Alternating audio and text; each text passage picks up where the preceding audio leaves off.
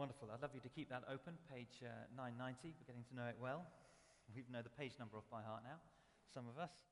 Uh, we're in this series. If you're uh, visiting or you've been away uh, for a little bit over the last few weeks, we're, we're camping in this story that uh, we've just heard read beautifully by, by Judith. A story that Jesus told. And uh, as we camp in it, we're just looking week by week at different elements of what the Lord wants to reveal to us so that um, the story isn't just information that we hold in our head, that by the Spirit's uh, revelation, it becomes transformative in our spirit, in our heart, so that we can live changed lives empowered by Him.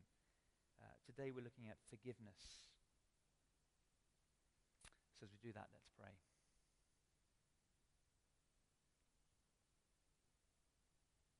Father, we uh, have recognized and marked that we live in a world racked with pain and dislocation, with injustice, warfare.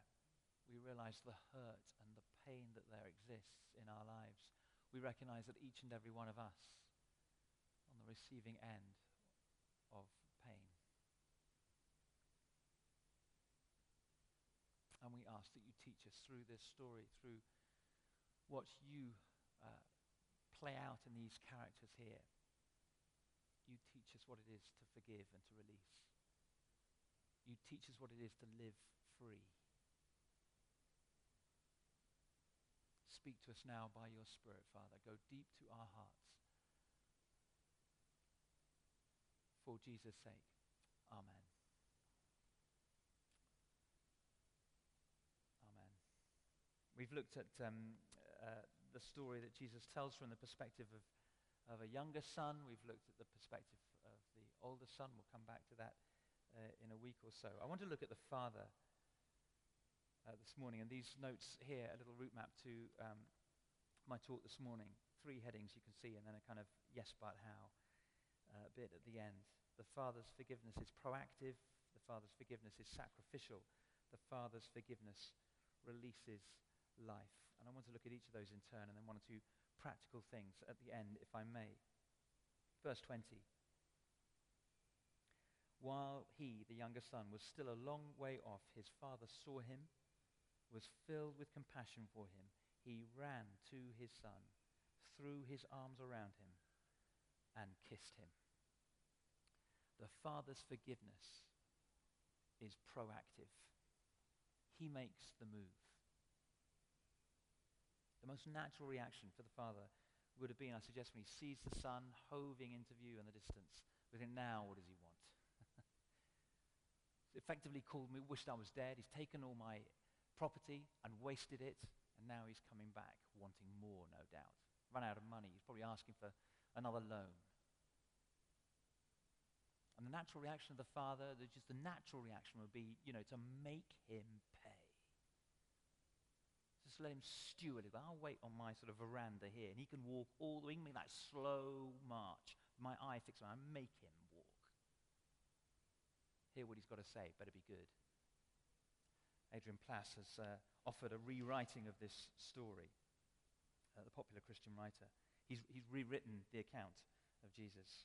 When he was still a long way off, his father seeth him, and runneth to him, and fall upon him, and pulleth his hair and smacketh his backside and clumpeth him on the ear and saith, Where the devil do you think you've been, scumbag? And the prodigal replieth, Father, I have sinned against heaven and before thee. I am no longer worthy to be called thy son. Make me as one of thine hired servants.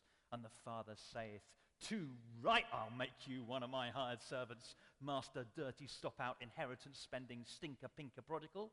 I suppose thou believest thou can waltz back in here without so much as a by thine leave, and conneth me with thine dramatic little speech?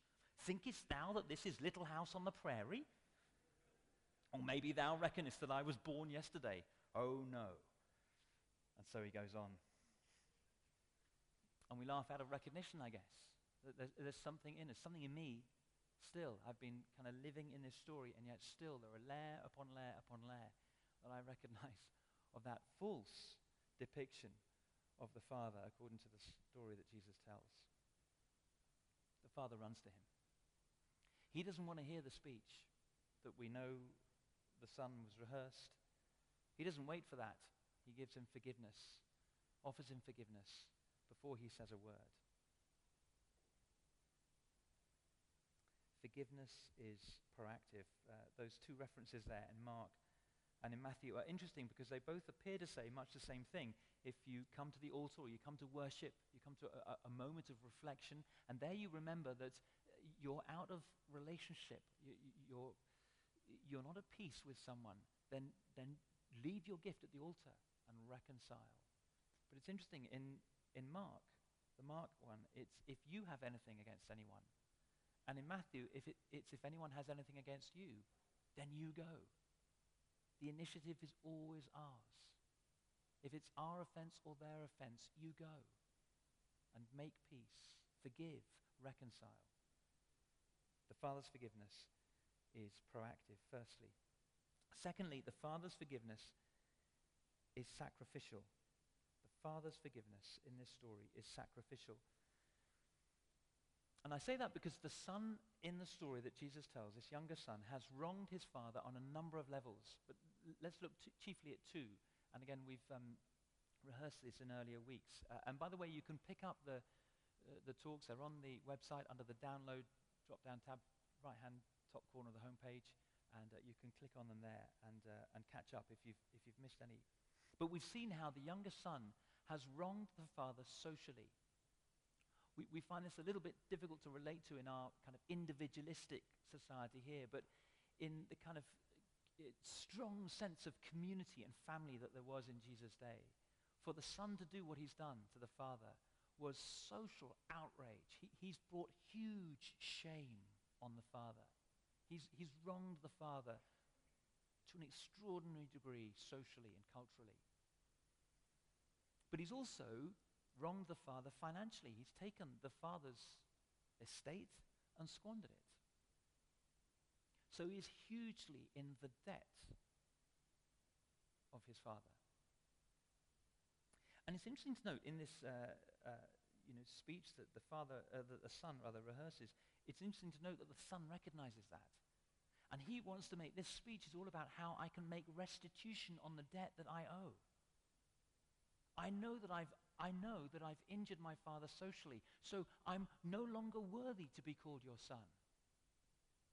And the son recognizes that he's, he's uh, wronged the father financially. He's indebted to the father financially. He's wasted his estate. So, in order to pay back that wrong, make me like one of your hired servants. I'll work my way back into your good books.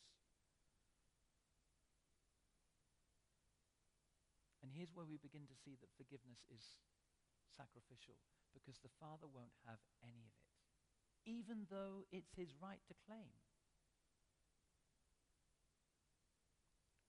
You see, the Father could have made the Son come to him and grovel in the dirt. Oh, Father, I've sinned. I'm not worthy. But the Father, quite again, against all social culture, uh, cultural norm, he runs. You have to pull up his robes, bare his legs. Unheard of. But he's the one who runs to the Son. He, he will disgrace himself even further. He won't allow the Son to disgrace himself. And he puts on a robe. Whose robe? It's not the Son's robe. That's been rags and tatters. The, uh, the picture of, um, we, I think we got it on the, I don't know if we got it, oh, we haven't got the Rembrandt. No, okay, another time. Rembrandt painted this uh, portrait of the, of the return of the prodigal. And the son there you see, the rags and the tatters. It's, it's not his robe. It's the father's robe that he places upon him. And a ring that he puts on his finger, a sign of authority, of belonging, of significance. Sandals on his feet. Slaves in the household did not wear sandals. One of the ways in which you could mark the difference between a son and a slave within an extended household was the son and the, and the, the, the family members wore shoes. But the slaves, the hired men, even though they were you know, well dressed and well to do, many of them, it wasn't sort of penury and, and, and, and misery. They were well looked after, but they didn't wear shoes. So to wear shoes is a sign of belonging, it's a sign of, of, of status. And the father gives that to the son, even though he doesn't deserve it. And quick. I mean, you think of the reflection you can do just on that word, quick. Not if, you know, if in a month's time you've still been good, maybe. Quick, a feast. The fattened calf will celebrate. The sacrifice of the Father who will not let the Son pay his debts. It's effectively the Father saying, I'll take the debt. I'll take the hit. I'll pay the price. I would say, just as an aside, we ought to be careful when we look at Scripture to interpret Scripture as it's intended to be. This is not a, Jesus isn't telling this parable as a sort of parable on parenting. I'm not, I'm not suggesting that we necessarily treat our children in the way that the father appears to treat his son here. If, if, they have, uh, if there are issues that need to be shaped and disciplined, then we need to work as parents on that. But, but this isn't a parable on parenting. This is a parable about the principles of the kingdom, and here we're looking at the principles of forgiveness. The Father's forgiveness is sacrificial. I'll come back to that in just a minute. But thirdly, the Father's forgiveness releases life. Look in verse 24, this declaration of the Father. Bring, or verse 23, bring the fattened calf and kill it. Let's have a feast and celebrate. For this son of mine was dead and is alive again. And he says to his other son, verse 32, this brother of yours was dead and is alive again. Not, not literally, not physically, obviously, but relationally and socially. He was outcast, he was gone, he was lost from view. And in this act of forgiveness, he's brought to new life. We, we recognize him as a son again, and we celebrate that. We release him into it. The Father's forgiveness brings and releases life life in both parties, life to all involved. See, here's the thing that you and I, I guess I wrestle with. Hasn't the Father let the Son off the hook? Isn't it just kind of cheap? Say, no, there's been a cost. But the point is that if we refuse to forgive, if we are incapable of forgiving, then actually we are the ones still ensnared as we refuse to let go of the past and hold on to it, actually it begins to hold on to us and begins to grow toxic as the grudges and the resentments are nursed and exaggerated and assume a kind of caricatured proportion in our minds around and round and round.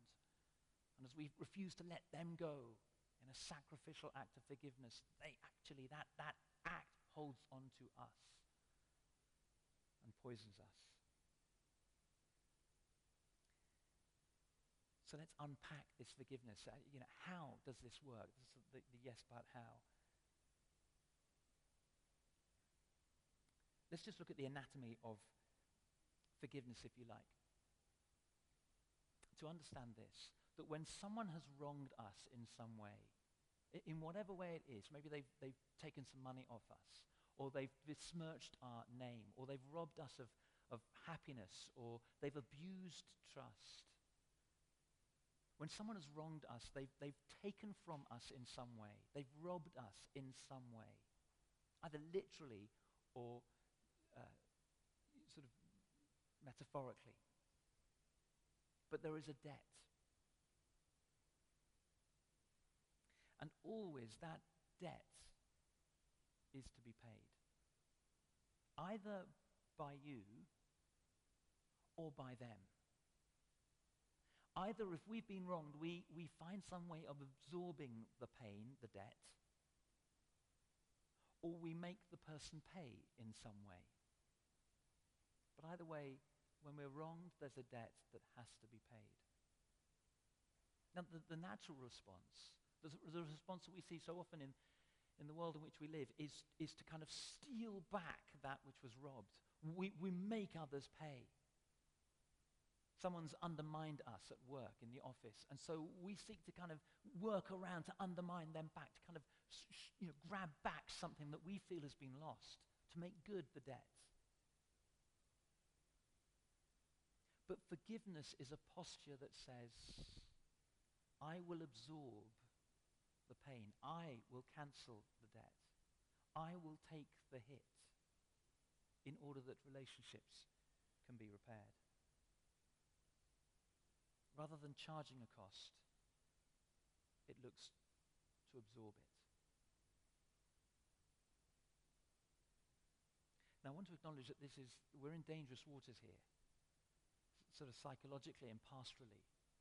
We, we go around sort of taking a pummeling from people and just sort of absorbing it. How do we do that? What, what's the sort of the, the mechanism that God has put in place to enable us to release life sacrificially?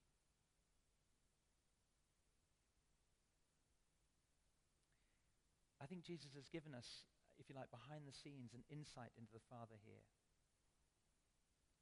Just bear in mind the outrage of the hearers, Jesus' listeners.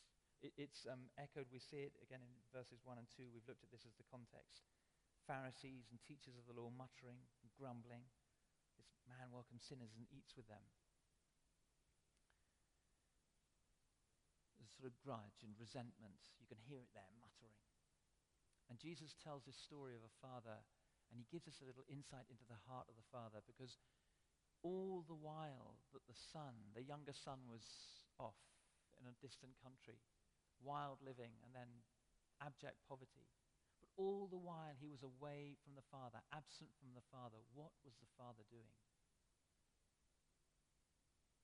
You see, if in his heart the father was thinking, I'll make him pay, I'll make him pay, if all the while in his heart he was picturing the son and clobbering him, clobbering him, clobbering him, then guess what the father would have done when the son comes into view? Out of his heart, he'd have clobbered him. But all the while, the father is kissing the son. He's running to the son in his heart.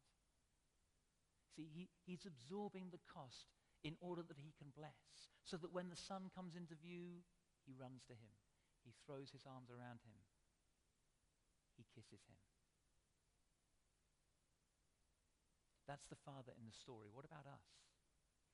How can we find it, this, this inner energy, this inner capacity to release forgiveness? It's to recognize that it comes from deep within. We ourselves are not able to offer and to grant forgiveness in our own strength. It's the gift of the Father through the Son to us. It's when we recognize deep in our heart that whereas the Father risked rejection and risked, as the Son comes into view, he risks being robbed yet again. Jesus knew that he was going to face not just rejection, not just a little loss of dignity. Jesus knew he was going to lose his life for us to pay the price. Jesus wasn't robbed of just a little bit of dignity. We, we sort of, you know, the statue there sort of delicately covering his loin. We know from historical facts they were crucified naked. Uh, but his physical vulnerability wasn't the half of it. As he's, he knows the separation of God on the cross. He's killed, forsaken, despised, rejected. He's alone from God, and he goes to that. He leaves heaven. The Father runs towards the Son. God in Christ leaves the glory and the riches of heaven in order to live our life on earth, in order to face ultimate rejection, ultimate destruction. And he does that to absorb the cost of our sin. And when we recognize that and internalize it, when we allow the Spirit of Jesus, that's why it's so vital that we understand ourselves to be Spirit filled because we cannot do this in our own strength. It would be dangerous to try. But when we receive the love and forgiveness of God deep in our hearts, we have the energy, we have the capacity, we have the desire to begin to express that release through forgiveness of others.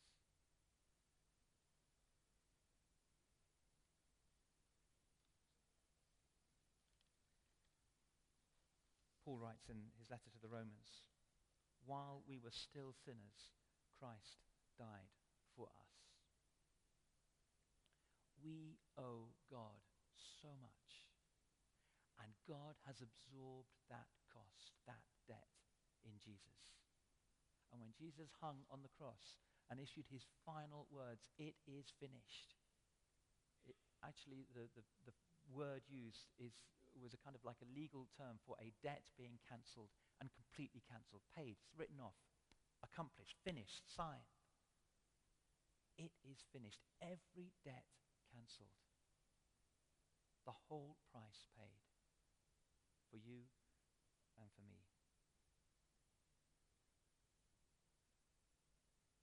The call of God on each of our lives is to practice forgiveness by learning what it is to receive the kiss of the Father in our hearts and to practice kissing others in our hearts as well.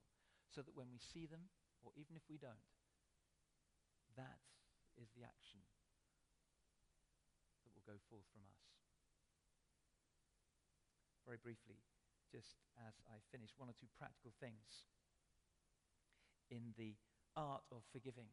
I'm, um, I'm no expert. I'm learning. God has graciously given me a family uh, to practice. They're long suffering. They're teaching me a lot. But it means releasing and letting go of certain things. Letting go, firstly, of grudges, of resentment, which are ways in which we seek to express our superiority over others. You've wronged me. I'm in the right. I'm above you. I'm now the judge, if you like. I'll arbitrate. And I'll, I'll hold on to this wrong that you've done. I'll hold on to this debt that you owe me. I'll make you pay. And in order to kiss in our hearts, we need to open our hands on that grudge and let go. How do you know if you're holding a grudge against someone, if that you're resentful? Well, one of the ways I recognize in my life when I'm beginning to, it's like a sort of barnacles that begin to attach to a hull, and you begin to think, oh, what's going on here? It's when secretly you hear of their misfortune and rejoice. It's when you want them to fall up or mess up in some way. Yeah, yeah. Then it may not be you inflicting the cost, but there is a cost that they're having to go through then you know you haven't released them. There's a grudge.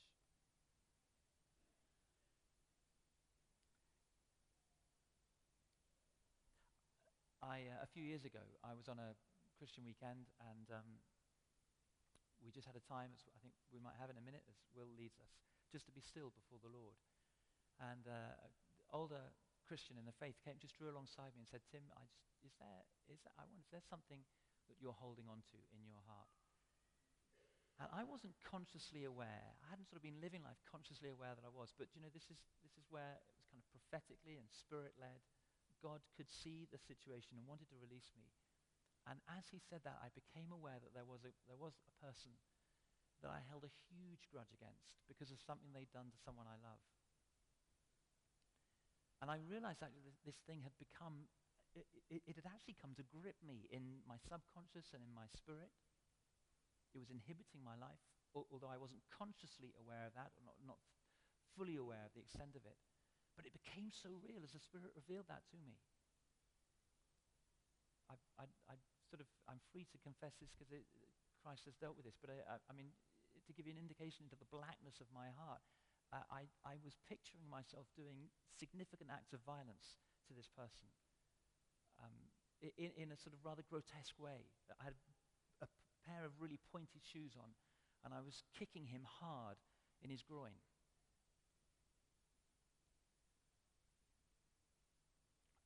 Not a, not a pretty picture, not a pretty sight, but that, that, this is what had happened. Sparred in my spirit. I was holding on to that. And as this brother prayed and uh, encouraged me, just took me through some steps to release him, to let go of that grudge. It's extraordinary I can only say Im- immediately that the freedom and the love of Christ coming in and cleaning me out, actually, so that I was able to release that guy. I've never met that guy. I very much doubt I will ever meet him. But if I do, it's the practice of kissing him in my heart so that when I do, I won't kick him. I will kiss him. Well, metaphorically. Releases me. I don't, I don't know his state. I, I, don't, I don't know whether I'll ever meet him. I don't know what his state is in. All I can testify is that my state has been released. I'm free to grow. So letting go of grudges, resisting caricatures. Do you do this? I find I can do this so easily. Someone, um, someone lies. Someone tells a lie about you. And they, they rob you in that way. And um, it was just a little, it was a lie. It was just, it, was, no, it wasn't right. It was a wrong. It was a debt. But we, we take that and we say, well, they are a huge liar. They cannot speak the truth at all. Everything they say is an utter distortion. And they're ugly as well. It just gets worse and worse. And you think, you know, the question, do, do you ever lie? Do I ever lie? Well, no, I, no I'm, I'm economical with the truth. And there are extenuating circumstances. You don't understand. So we, we have this kind of two-dimensional cartoon character for them.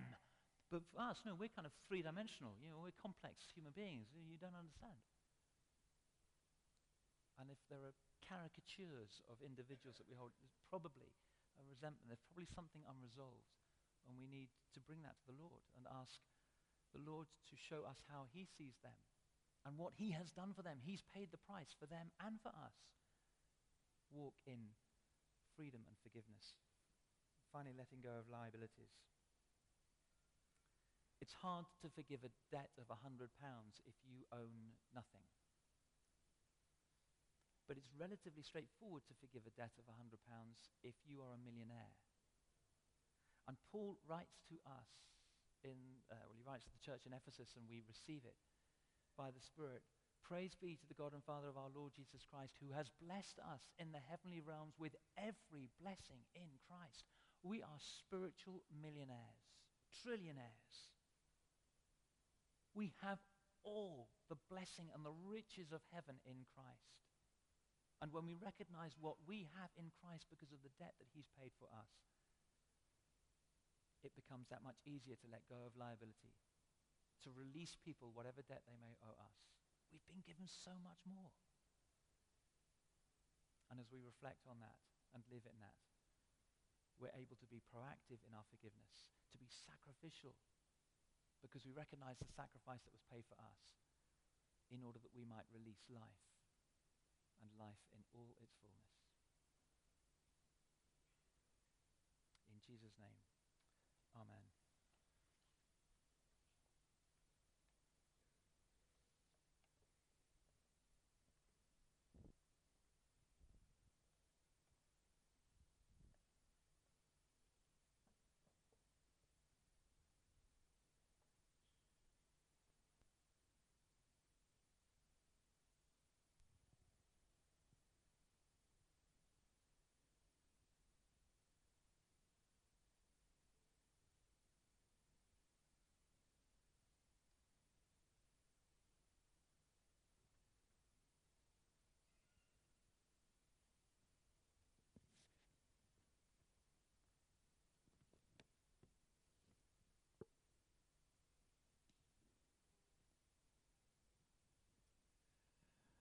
Well, as um, as Jamie and the the band come up to um, get ready to lead us in our last hymn,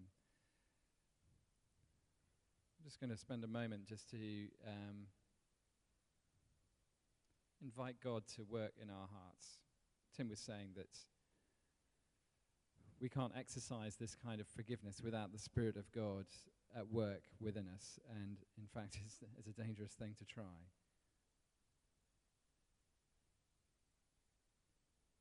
He talked about it um, in terms of a two stage journey of receiving the forgiveness of God uh, before we forgive others.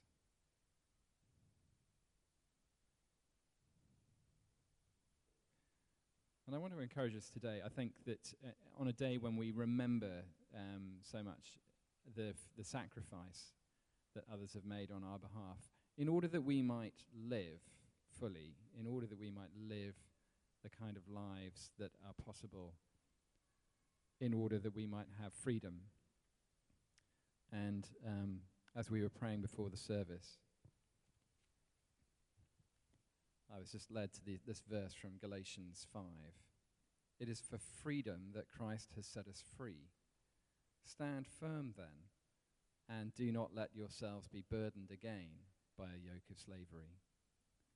And the challenge to us today is to embrace freedom and not to settle for something that is less than the full life that God is giving us.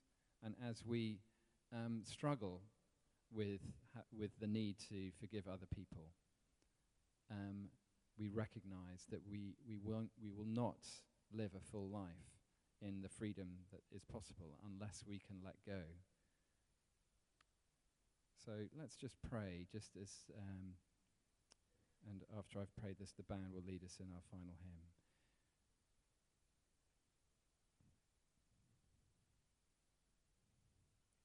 Lord God, thank you for the sacrifice of your Son, Jesus.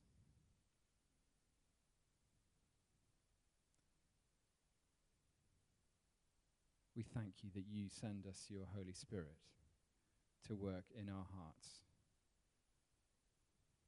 calling us children of God, letting us know the Father's embrace,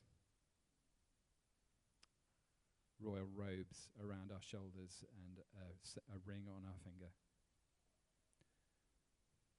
Lord, we receive your forgiveness and welcome today.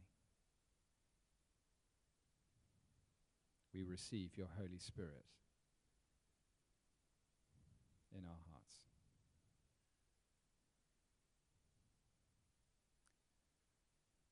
Sorry, where we have held grudges and debts against other people, caricaturing them in a two, two dimensional way. Please help us to release forgiveness towards them. We release them now.